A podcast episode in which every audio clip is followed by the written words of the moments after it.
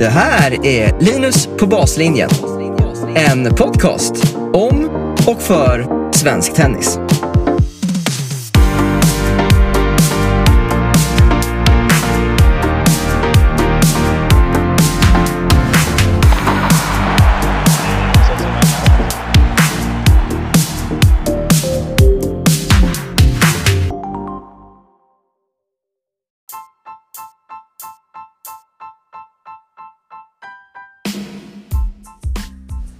Vi är här för ett nytt avsnitt av Linus på baslinjen podcast och idag med Paulina Milosavljevic som gäst, tränare och spelare i Enskede LAN Tennisklubb.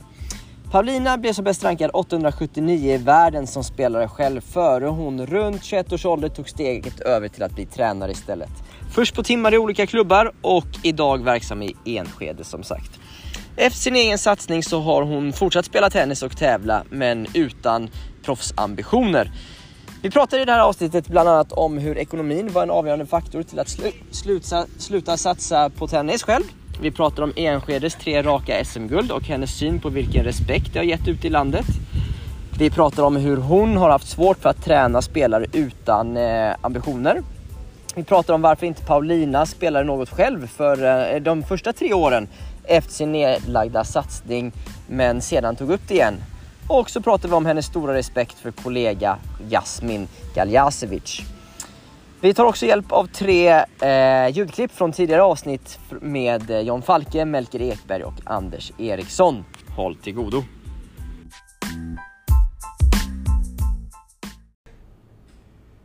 Då har den stora glädjen att få sitta här med Paulina Milosavljevic. Välkommen till podcasten. Tack så mycket. Paulina, du var ju själv, eller nästan är, men var en proffsspelare. Eh, 879 i världen tror jag jag såg som bäst. Eh, berätta, vad, vad fick dig att ta dig in på världsrankingen och bli så bra som du blev? Oj, vad som fick mig att bli så bra som jag blev? Eh, det var nog att jag eh, tyckte om att tävla så mycket. Mm. Eh, jag, eh, när jag var yngre så var jag inte jätteträningsvillig, förutom på banan då. Men eh, jag älskade tävling. Okej, Så, så jag spelade extremt mycket matcher. okej, okej. Så här, alla möjliga eh, klasser och typer av tävlingar och Mm. ja, allting. Ja, precis. Var det även vid, vid sidan av banan som du ville liksom, så här, spela spel och sånt eller? Ja. Ja. Eh, ja, jag växte upp med, med en storebror och två killkusiner som eh, var något år äldre än mig också. Så att det var, det var tävling med dem konstant. Det var så? Mm. Okej. Kan det också slå åt andra hållet på träningar ibland? Att det blir för mycket fokus på att vinna till exempel? Det kan det nog absolut. Eh, det, alltså I mitt fall så kom ju det i senare år, skulle jag Ja. säga.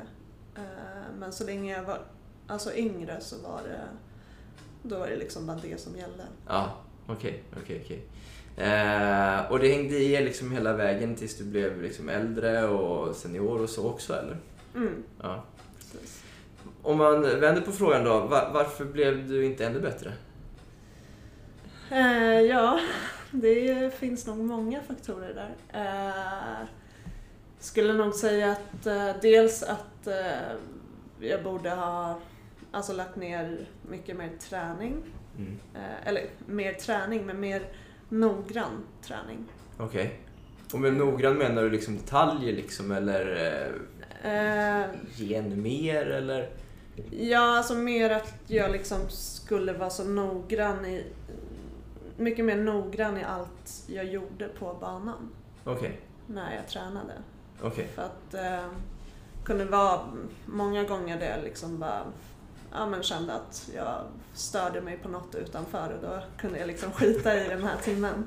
Okej. Eh, Det låter inte så bra. nej, Okej. Vad är den största grejen tror du? ja, det tror jag. Ja. Vad sa tränarna då till dig? Eh, alltså inte så mycket. Om du störde dig på något och kastade iväg träningen tänker jag. Du måste ändå... Alltså- vad gör du? Nej men det är ju, man, majoriteten här är ju så snälla så att eh, det var ju liksom, det var ju sällan det var någon utskällning eller något. Nej. Eh, utan det var väl mer, ja men kanske ska fokusera lite bättre. Eller, ja men mer i den Kanske ska Ja, fokusera. det, det gick så, så extremt snällt så att... Eh, eh, ja, nej. Så du hade behövt en tuffare coach då? Jag hade, eller för sig så hade jag ju det med Göran Sund som jag hade i Västerhaninge. Okej. Eh, han var väldigt tuff mot mig. Ja. Rak på sak och ärlig, vil- vilket jag tycker om. Eh, men eh, sen så bytte, bytte jag ju klubb. Eh, och, eh, och där var han lite snällare. På gott och ont då. Ja. Ja. Eh, vi, hur är du som coach idag då? Det beror på vem jag står med på banan faktiskt. Okej. Eh, jag försöker och... Alltså jag försöker se hur, hur personen i sig är. Liksom. Mm. Om eh, han eller hon klarar av att ta att jag är väl extremt rak, vilket jag oftast är. Mm. Eh, men jag, jag kommer aldrig ställa mig och liksom skälla ut någon. Nej.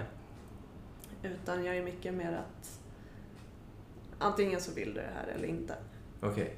Eh, sen om du liksom vill det så kommer jag eh, alltså försöka anpassa liksom hur jag beter mig lite hur, efter dig, om Ja. man säger så.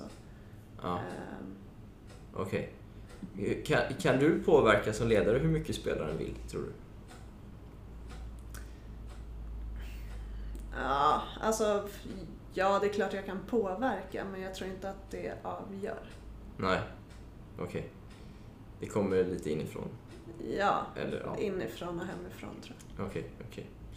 Om man tänker från din egen eh, spelarkarriär då. vi- Vilka är liksom de största lärdomarna du har tagit med dig därifrån? Eh, som du kanske har nytta av som ledare idag eller som eh, i, i livet i stort sådär? Eh, alltså tennismässigt så är det väl att jag, eh, jag vet hur det känns att stå på banan Mm. Eh, under vissa situationer eh, eftersom jag själv har gjort den resan. Ja. Så på så sätt kan jag hjälpa spelare idag. Liksom. Ja. Ehm, I livet så, så är det väl mycket ansvar, eget ansvar. Mm. Ehm, mm, man får lära sig att ta hand om sig själv tidigt. Ja. Eller i alla fall på min tid. Då, då var det inte så många som reste med föräldrar och tränare. Och, Okej, reste du själv mycket eller? Nej. ja. Ja. Saknar du ja och nej. Nej. Okej. Du har fortsatt spela en hel del, men vi, vi kommer tillbaka till det senare. Eh, vi ska lyssna på, I det här avsnittet ska vi lyssna på några lite olika ljudklipp också eh, och så koppla lite frågor till det. Och vi kommer börja med att höra en spelare som heter John Falke från avsnitt eh, 37 i säsong 3. Men jag, jag har en ganska skön, eh, skönt motto som min gamla tennistränare sa till mig att tennis är livet, men livet är inte tennis. Och det är lite det jag, det jag går efter. Att tennis kan vara otroligt roligt, men sen så finns det så pass mycket utanför en tennisbana som, som är lika roligt också. Ja, ja. Mm, Ja, den är bra. Den Den är bra, den är riktigt bra, den är sylvass alltså.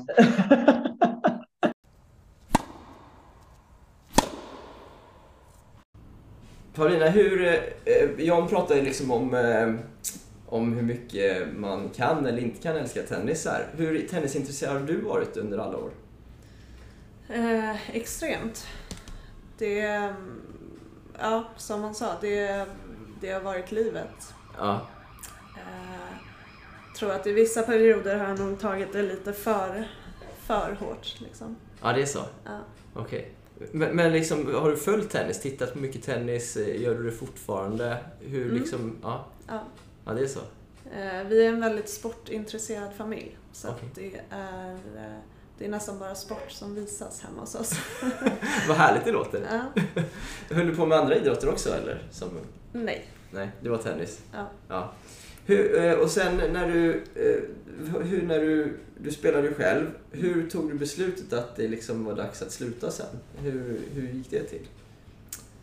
Eh, det var...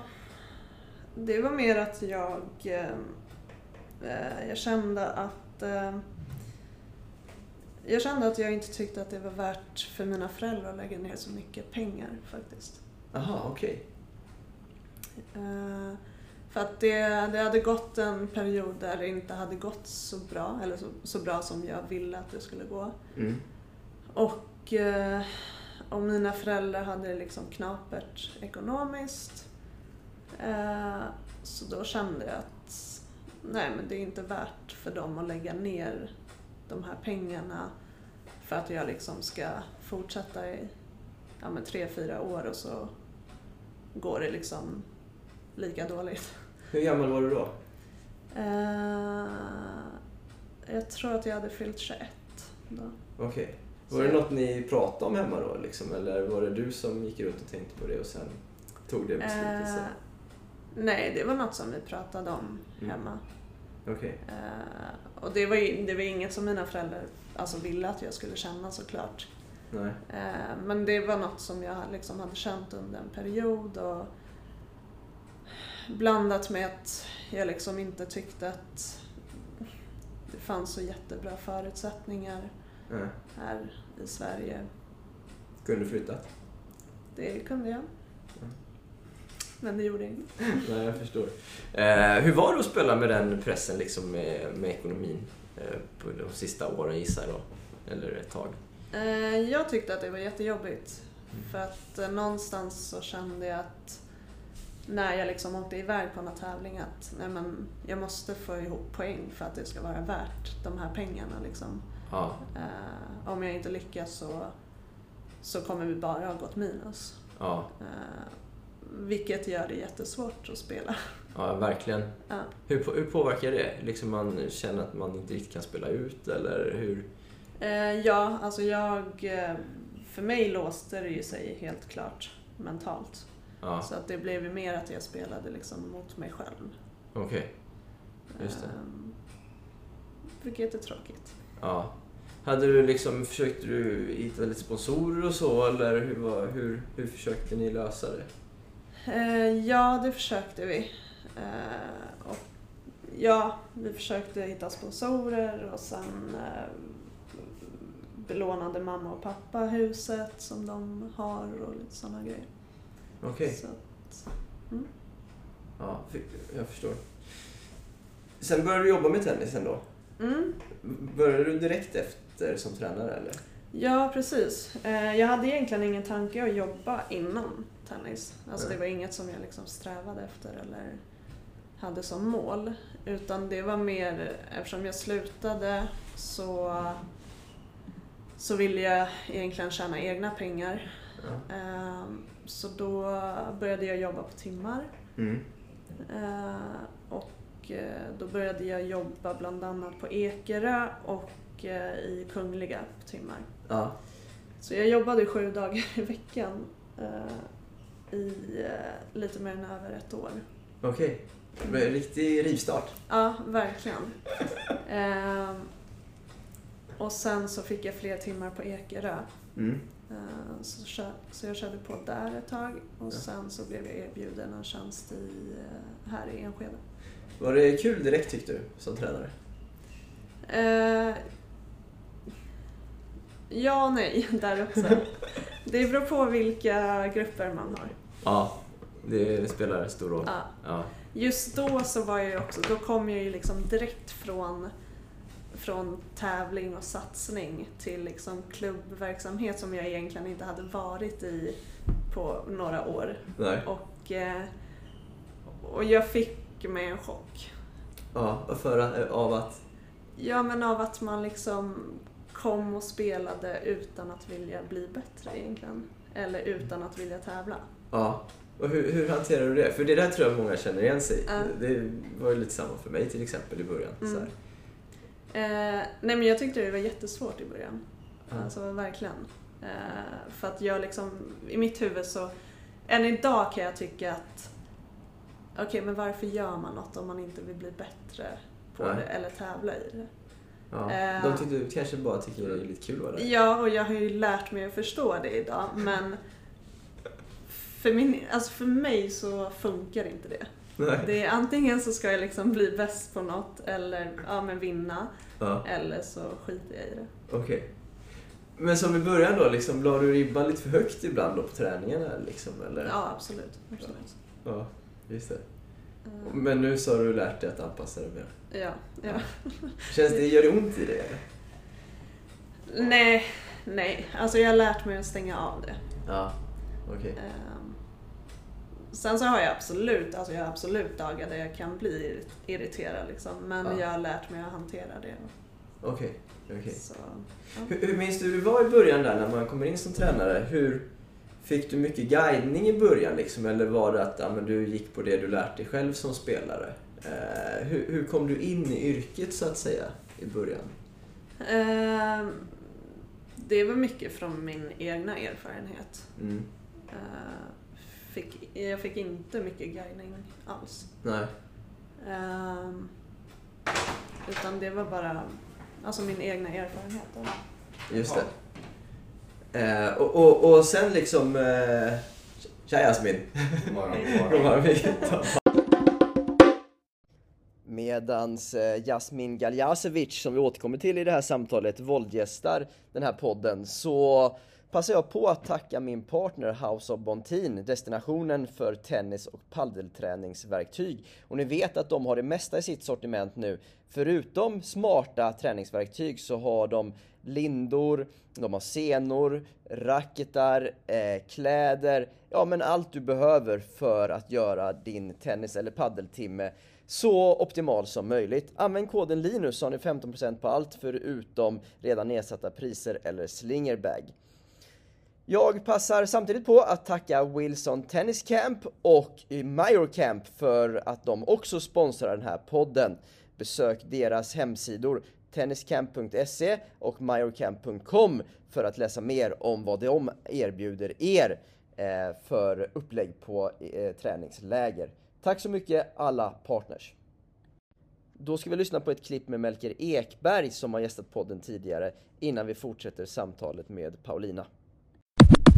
Det, finns ju, det är många som lägger av med tennis som, som skulle kunna börja upp igen, alltså börja spela igen när de är eh, som veteraner 35. Det är många som gör det men det finns ju många fler som skulle kunna ta upp tennisen igen som ja, bara som motionssport eller, eller ja, och ändå kunna vara med på SM och lite seriespel så det är inte så jätteallvarligt. Nej. Ehm, Så det finns ju många duktiga spelare i landet som inte har spelat tennis kanske på 10 år men som med lite träning kan, eh, kan lätt komma upp i hög nivå. Ja, ja.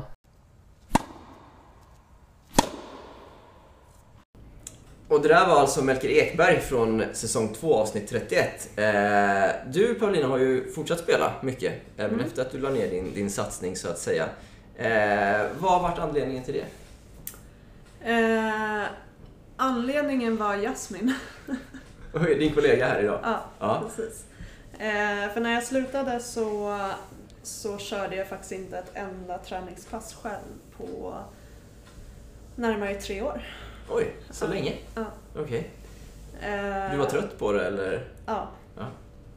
Eh, trött, frustrerad, ja, men lite blandade känslor.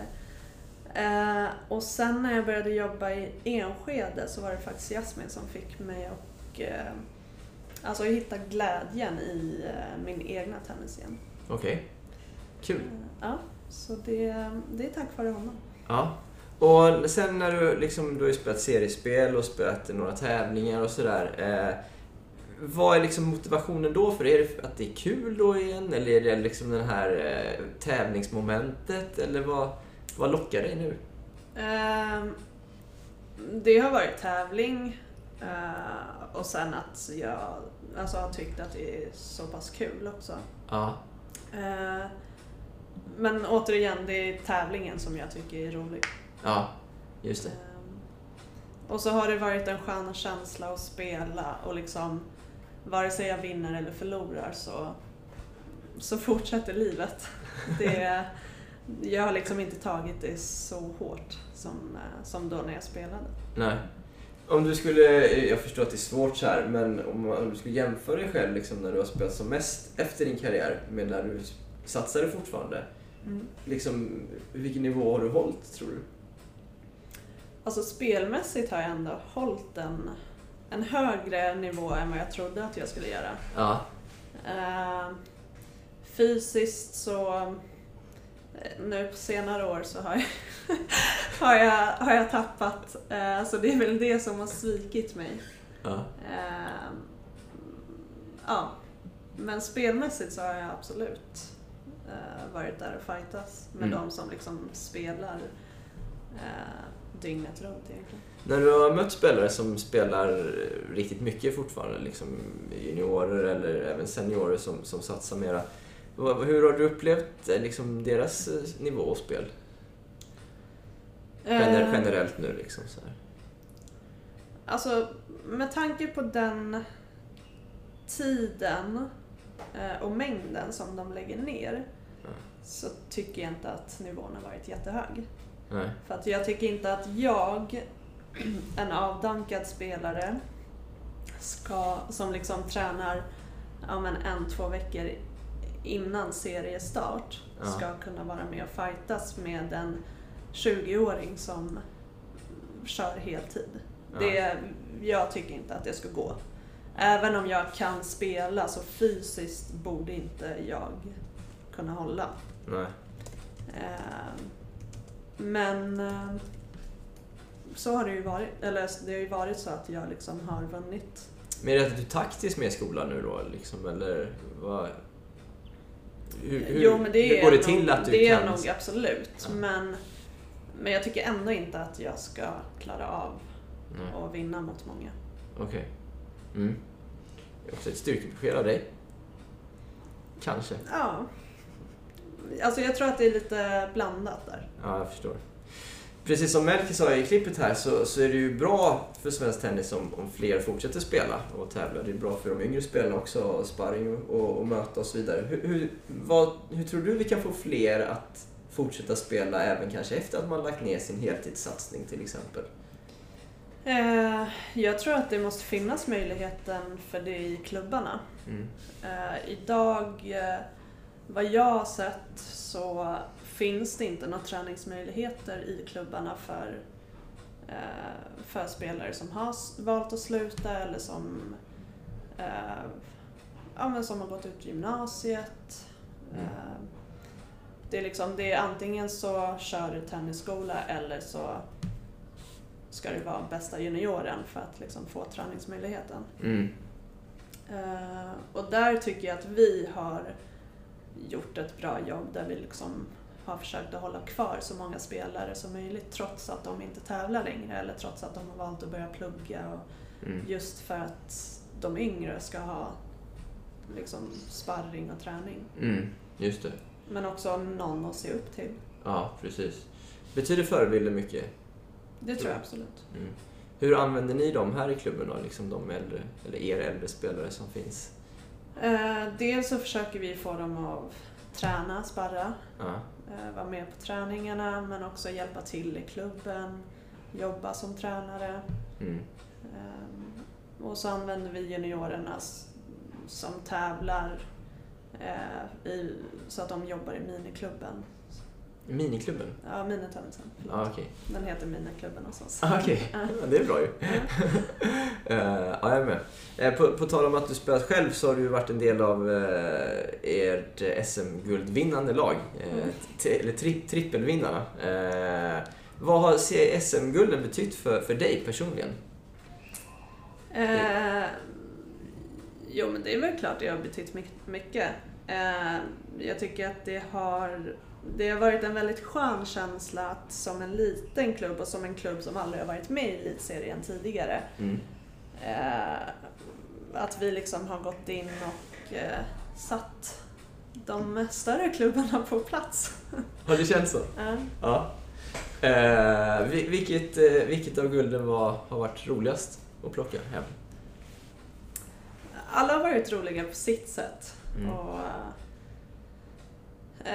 och liksom betytt något på sitt sätt faktiskt. Ja. Så att, eh, det kan jag inte svara på. Nej. Vad har det betytt för klubben då? Att eh, vinna elitserien? Eh, det är klart det har betytt mycket. Det är många som har fått upp eh, ögonen för oss. Mm. Eh, för vi har inte synts så mycket eh, innan det. Nej. Eh, varken jag eller Jasmin har...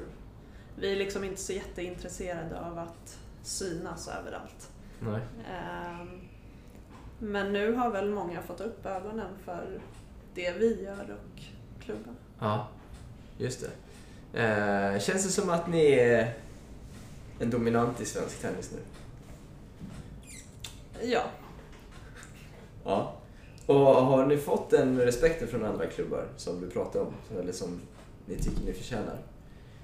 Eh, ja, alltså vi har ju fått respekten på så sätt att eh, de är rädda för att möta oss. Mm. Just det. Eh, sen så vet jag att det finns lite olika tankar om, eh, om oss.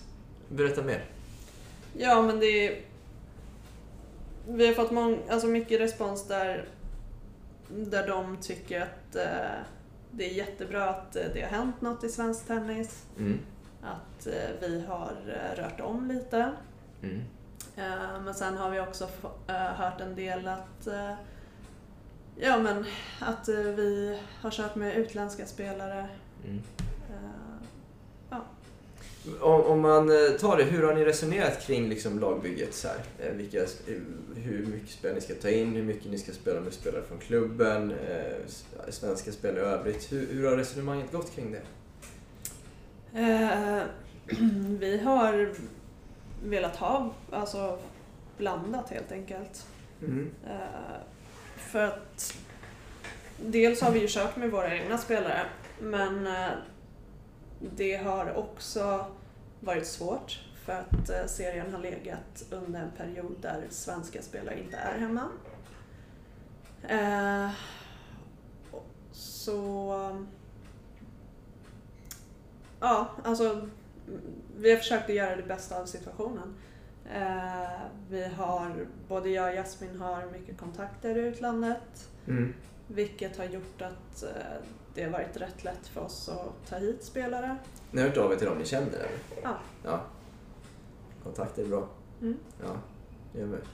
Eh, och vad, hur, hur känns eh, statusen inför årets serie då? Nu är det ett tag kvar såklart. Mm. Eh, men eh, ni går för att vinna igen eller?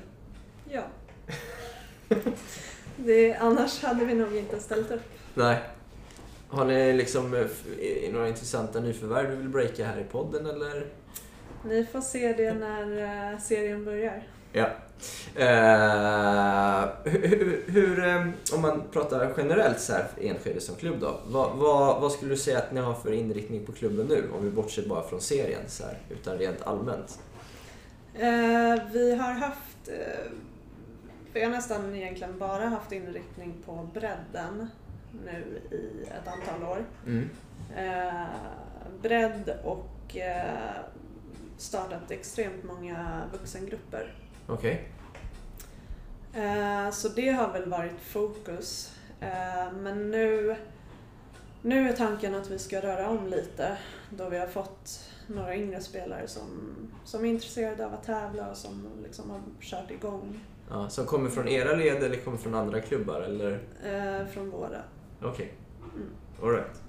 Ehm, Så, att, eh, så tanken är att vi ska liksom ge dem möjligheten också nu och, och försöka bli så bra som de kan. Ja, häftigt. Mm. Men, men du sa att ni har startat mycket vuxengrupper där vad- och, och satsat på bredden. Mm. Eh, vad har varit anledningen till det? Det är inget, det är inget fel med det, men det är intressant att höra. Ehm, det var nog eh, lite blandning av att eh, jag, eh, bland annat jag, inte ville lägga ner den tiden som krävs på en spelare Mm. som inte var intresserad av det. Okej. Eh, och för min egna del så har jag inte riktigt känt att det har funnits någon fram tills nyligen Nej. som liksom har velat köra på. Mm. Eh, och det har väl varit lite samma för Jasmin också. Ja, okej. Så då har vi alltså försökt att by- eller bygga upp, vi har försökt att få en ännu bättre ekonomi i klubben. Och, eh, och för att klara av det så behövs ju bredden. Ja, just det. Men genom att... Men nu har det kommit fram lite yngre spelare då. Mm. Eh, har det bara varit tur då eller? Eftersom ni har satsat på vux och bredd? Eller har... Eller vad har ni gjort för att få fram eh, ett gäng nu då? Nej men vi har gett dem eh, fler timmar. Okej. Eh, och jag har kört eh, jag har kört extra med några, Jasmin har kört extra med några så att det då ger det ju res resultat också. Ja, just det. Just och så har vi liksom hjälpt dem att börja tävla. Ja, just det. Eh, tror du de yngre spelarna har haft nytta av att ni har haft ett så bra serielag? Absolut. På vilket sätt då? De har fått se bra tennis. Eh, De har fått se utländska spelare som håller en extremt hög nivå på VTA. Ja, Eh, De har fått se mig spela som är i klubben varje dag. Eh, Och eh, ja, men de har fått liksom vara med som bollkallar och hänga på. mm. Och, eh, vi har, damlaget varje år så har de alltså st- stått och spelat med no- några grupper, Mm. eh, några junior, juniorgrupper då som liksom har tyckt att det är jätteroligt. Mm. Just det. Jag är med. Jag är med. Det, det du sa, liksom att det, det har varit både positiva och, och liksom mer negativa kommentarer kring liksom, ert lag och så. Kan du förstå den andra sidan också? Eller tycker du det är helt befängt? Nej, det kan jag inte. Eh, för att eh, för att det finns inte så många bra spelare som krävs Mm. för att eh, en klubb ska ha ett okej lag. Mm. Eh, dels det, men sen så har serien legat under en period där ingen svensk spelare är eftersom alla skickas på college. Eh, så att nej. Eh, och så är det, det är liksom högsta ligan i Sverige och folk klagar på att det är utländska spelare. Eh, och då brukar jag jämföra med, okej men allsvenskan, vad, varför är det utländska spelare där? Mm. Varför spelar man inte enbart med svenska spelare i Allsvenskan? Ja, just det. Mm. Jag är med. Eh, jag, jag har eh, två frågor från eh, en lyssnare här till dig som har skickat in. Han undrar, Jonas Ronhagen undrar om det är lätt att behålla spelarna i klubben år efter år som har varit med och vunnit. Eller om det blir svårt att liksom få dem att, att vara med igen när det, ja, år efter år. Eh, nej, vi har faktiskt behållit eh, i princip alla. Eller alla som har varit med och spelat i elitserien har vi behållit. Mm. Eh, för att alla som har kommit till oss har tyckt att eh, det har varit en sån bra sammanhållning i laget. Eh, och så har de tyckt att jag och Jasmin har gjort ett väldigt bra jobb som liksom har skött allt och eh, allt runt omkring, inte bara liksom under matcherna. Nej. Vad, vad, berätta lite om det runt omkring. Vad, vad, vad är bra grejer för att skapa en sån sammanhållning?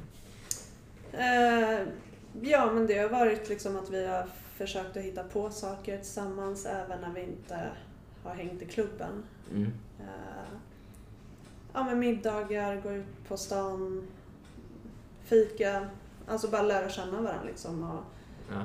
och skapa en, alltså en vänskap också. ja, just det. Eh, ja. Har du spelat in att de har fått en bra ekonomisk ersättning också? Mm, alltså bra och bra, jämfört med andra ligor så är det ju inte bra. Va, vad, vad får spelarna ungefär? Eh, det får du fråga dem. Eh, Jo- Jonas där undrar också om du tycker att svenska mästarna först ska få frågan om att arrangera slutspelet nästa år. Eller hur, hur man kan göra ett system av det där. Vad är din tanke kring det? Eh, ja du. Det skulle kunna vara en fin tradition i, i teorin. Sen fattar jag att det inte alltid skulle funka. Men Mm. vad tror du om det? Ja, men det hade, ja som du säger, det hade varit eh, alltså fint. Eh, ja, jag vet inte riktigt. Det, jag tror att problemet är att det inte är så många klubbar som är intresserade av att hålla det. Nej. Eh, tyvärr. Nej. Eh, ja. Nej, okej. Jag är med. Vi ska lyssna på det sista utklippet, eh, Paulina, eh, innan vi går in på lite frågor jag ställer till de flesta gästerna här. Jag, eh, jag har två spanjorer som är där idag. Eh, de är yngre. En kille är precis fyllda, fyllda 14 och han är topp 20 i Spanien. Eh, jag, jag gillar att ha europeer som kommer till programmet. Och, och på, eh, orsaken är att de jobbar hårdare. De, de här killarna från Spanien, de är... Du behöver liksom inte egentligen diskutera vad man håller på med. Utan de går in och de kör stenhårt. Och de springer på alla bollar.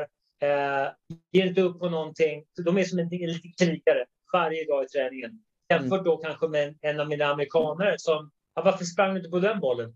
Ah, I couldn't get it. I mean, så det, den här attityden är, är, är en väsentlig skillnad. Och det, därför gillar jag att ha lite spanjorer som kommer. De, de, de jobbar stenhårt alltså.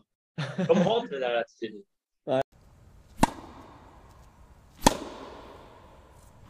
Anders Eriksson här, avsnitt 30 säsong 2, pratar ju om eh, liksom det du har varit inne på lite, att vilja göra sitt bästa och vilja utvecklas och sådär. Eh, upplever du liksom när du har varit eh, runt på, i olika länder och på olika ställen att det är olika kulturer i, i liksom hur mycket man kämpar på banan och sådär? Och vad är din bild av liksom den svenska kulturen i så fall?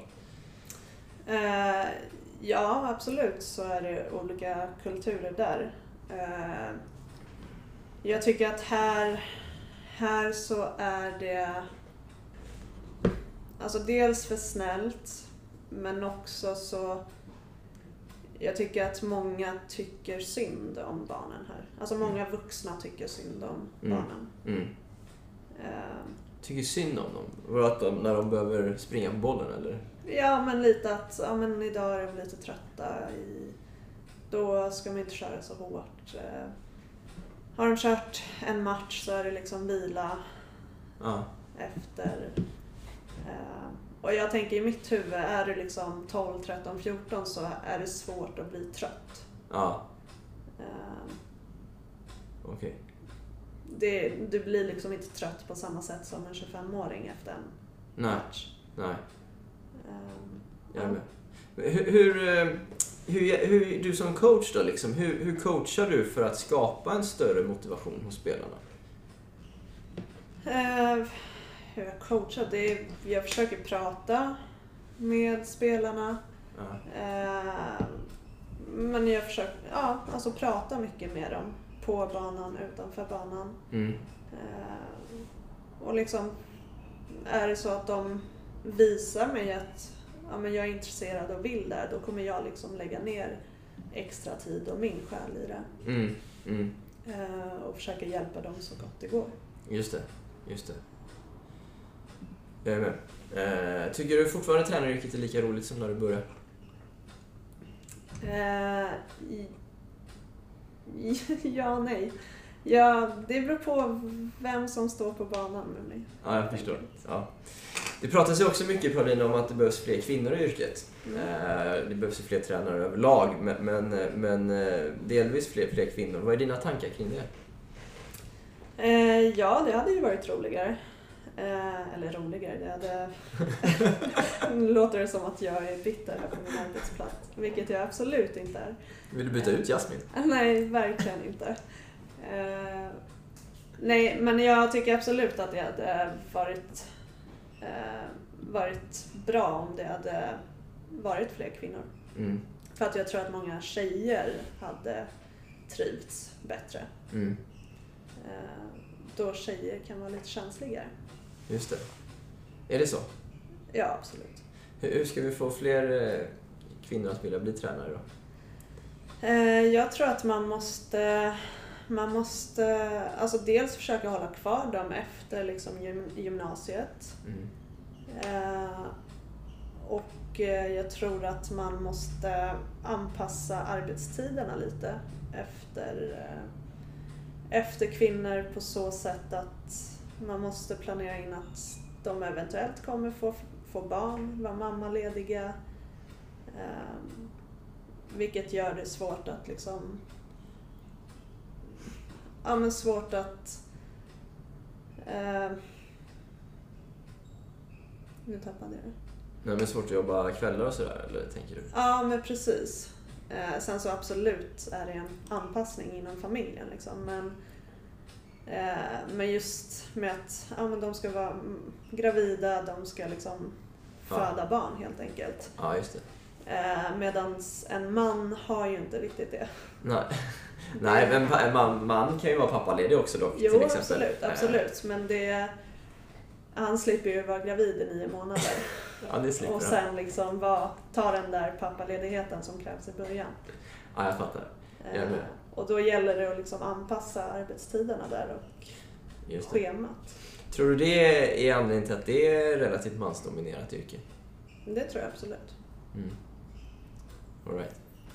Eh, jag är med. Eh, Paulina, eh, ska få fem snabba frågor här. Uff, okej. Mm.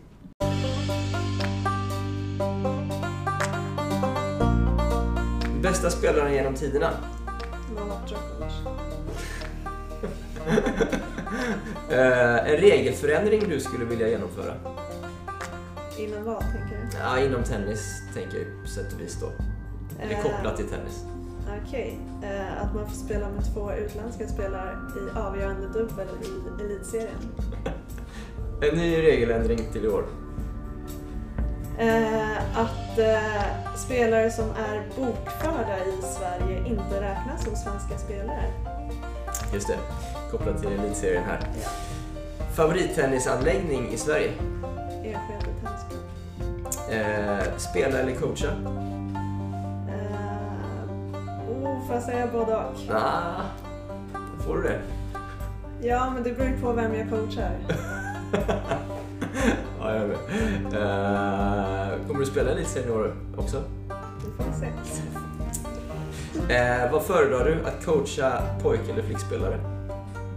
Pojkar. Är det så? Mm. Varför då? Eh, för att jag vill helst vara extremt rak. Och det är lättare med killar? Ja. Ja, just det. Eh, anpassar du ditt ledarskap mycket utifrån ifall det är killar eller tjejer som står på banan?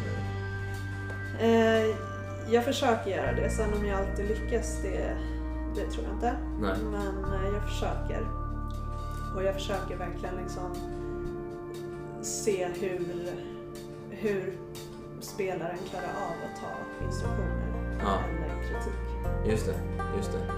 Eh, upplever du, eftersom vi var inne på det här med att vi vill ha fler kvinnliga ledare också, upplever du att, det, att eh, du får en annan sorts respekt för att du är tjej kontra om till exempel Jasmin banan? Eller har du inte reflekterat något över det? Eh,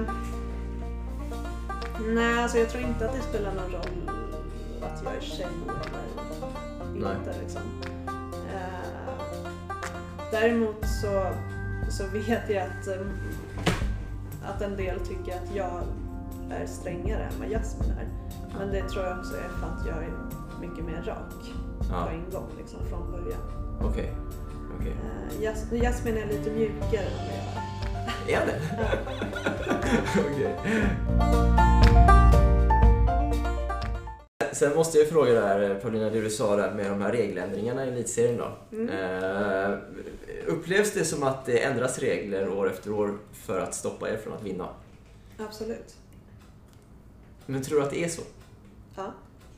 Det är så? Ja, du, du, du tror det? Mm. Eh, hur skulle du vilja, du, det här med utländska antalet spelare, eh, antalet utländska spelare och så, skulle det vara fritt tänker du egentligen? Eller hur skulle ni vilja ha det? Eller du vilja ha det? Eh, alltså jag har inget problem med att det är två utländska spelare nu. Det, för oss är det skitsamma liksom. Ja, Eh, men jag tror absolut att utländska spelare gynnar svensk tennis. För att det är inte många svenska spelare som vinner mot de utländska spelarna. nej, Eh, och jag tror att det är det svensk tennis försöker gömma. Det är det de liksom inte vill, vill ska synas. okej. Jag är med. Eh, men jag, jag är med där på att det skulle bli svårt att fylla upp alla lagen med svenska spelare. Mm. Eh, så, så är det ju. Så det, bör, det tillför ju verkligen någonting med, med utländska spelare. Eh, sen hur många det ska vara, det är ju, jag tycker att det är ganska bra med två, tänker jag. Eh, Mm.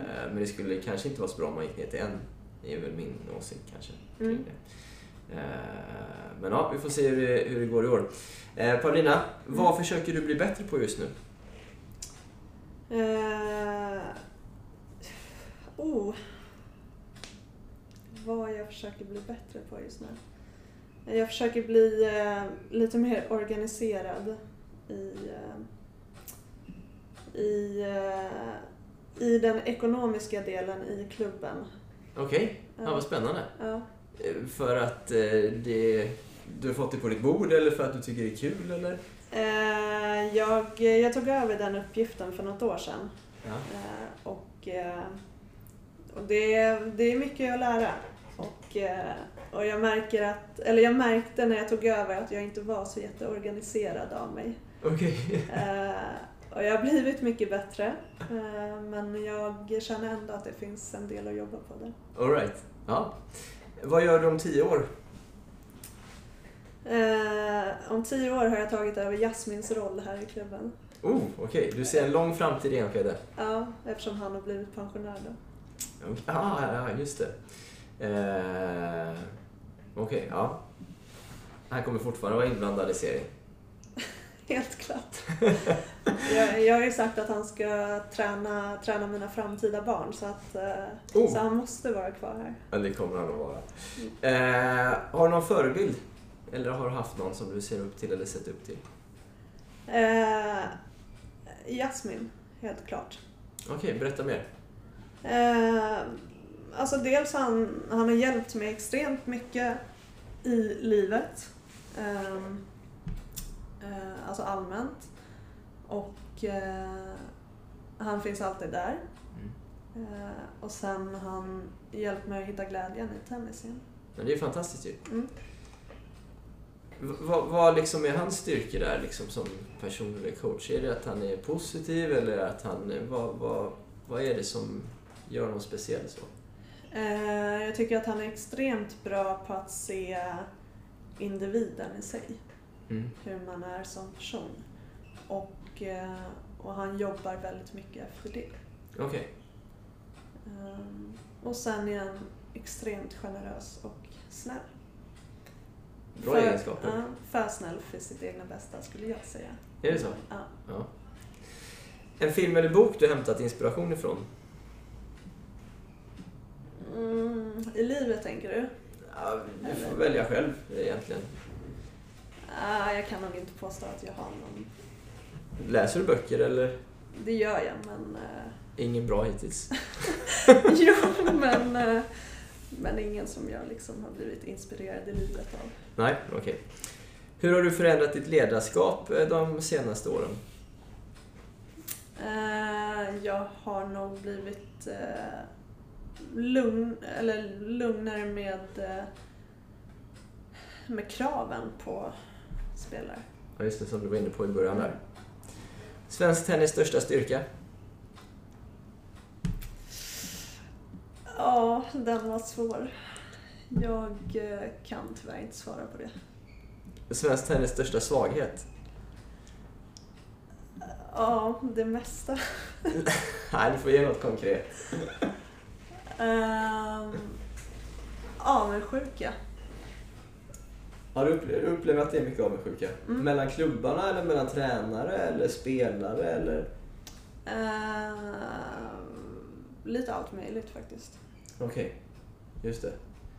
Är kopplat till till exempel era guld eller tänker du på Nej, allmänt. allmänt? Mm. Om du var härskare över svensk tennis och fick bestämma allting, vad skulle du prioritera och ta tag i då? Eh, noggrannheten i, i hur man jobbar på banan. Som Okej. tränare och spelare. Ja. Hur skulle man kunna göra det då? Liksom? Att, eh, är det en utbildning för tränarna då? Typ, eller eh, hur skulle man gå tillväga då, tror du? Ja, alltså högre krav allmänt. Tycker Mm. Just det. Om du kunde gå tillbaka och ge dig själv ett tips när du började som coach, vad skulle det vara då? Mm. Ja, men ta ner mina krav från början. Inte förvänta mig så mycket. Men när du började då liksom, och du dels märkte det och sen stod du sju dagar i veckan och så här. Du blev inte rädd för yrket då? Nej, nej. Uh, ja, alltså jag tycker om att jobba.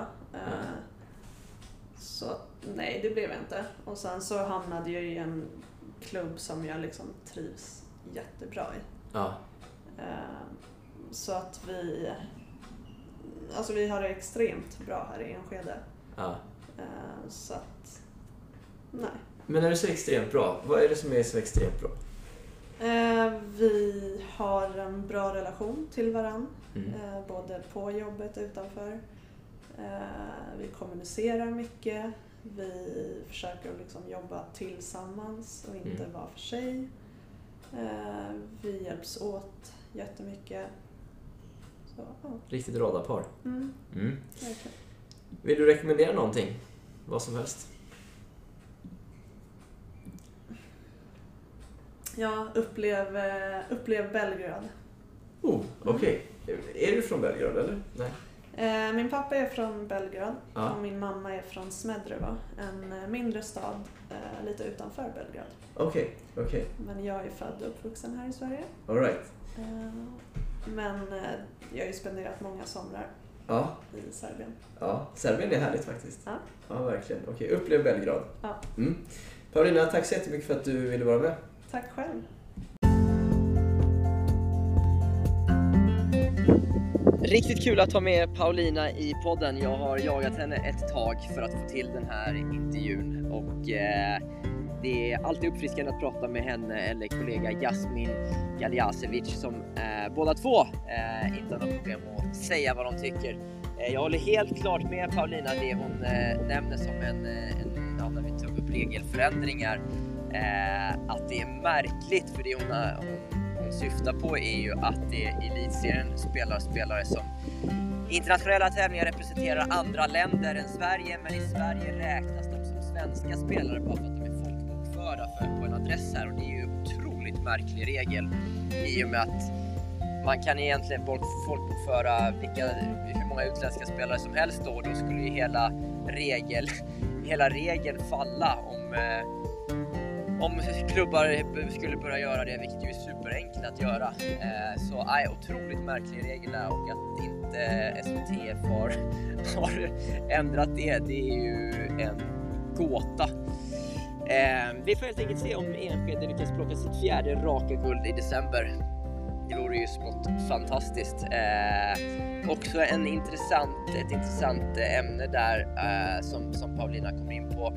Eh, anledningen att hon själv slutade spela, den ekonomiska anledningen. Och det är ju något som ett ämne som går att grotta ner sig i ännu mera helt klart. Och det, eh, ja, det kommer vi säkert att göra här eh, framöver eh, i den här podden. Och eh, ja, jag kan eh, redan nu att om, om två veckor ungefär så kommer ett avsnitt som handlar om ekonomi. Tack så mycket för att ni lyssnade idag. Glöm inte att trycka på prenumerera-knappen eller följa-knappen på er podcastspelare så att ni inte missar något avsnitt när det är dags för ett nytt. Och eh, tack så mycket Jonas Ronhagen, trogen eh, Patreon-supporter eh, som fick chansen att ställa frågor i det här avsnittet. Jag tar tacksamt emot all stöttning. Länkar finns i avsnittsbeskrivningen. Tack och hej!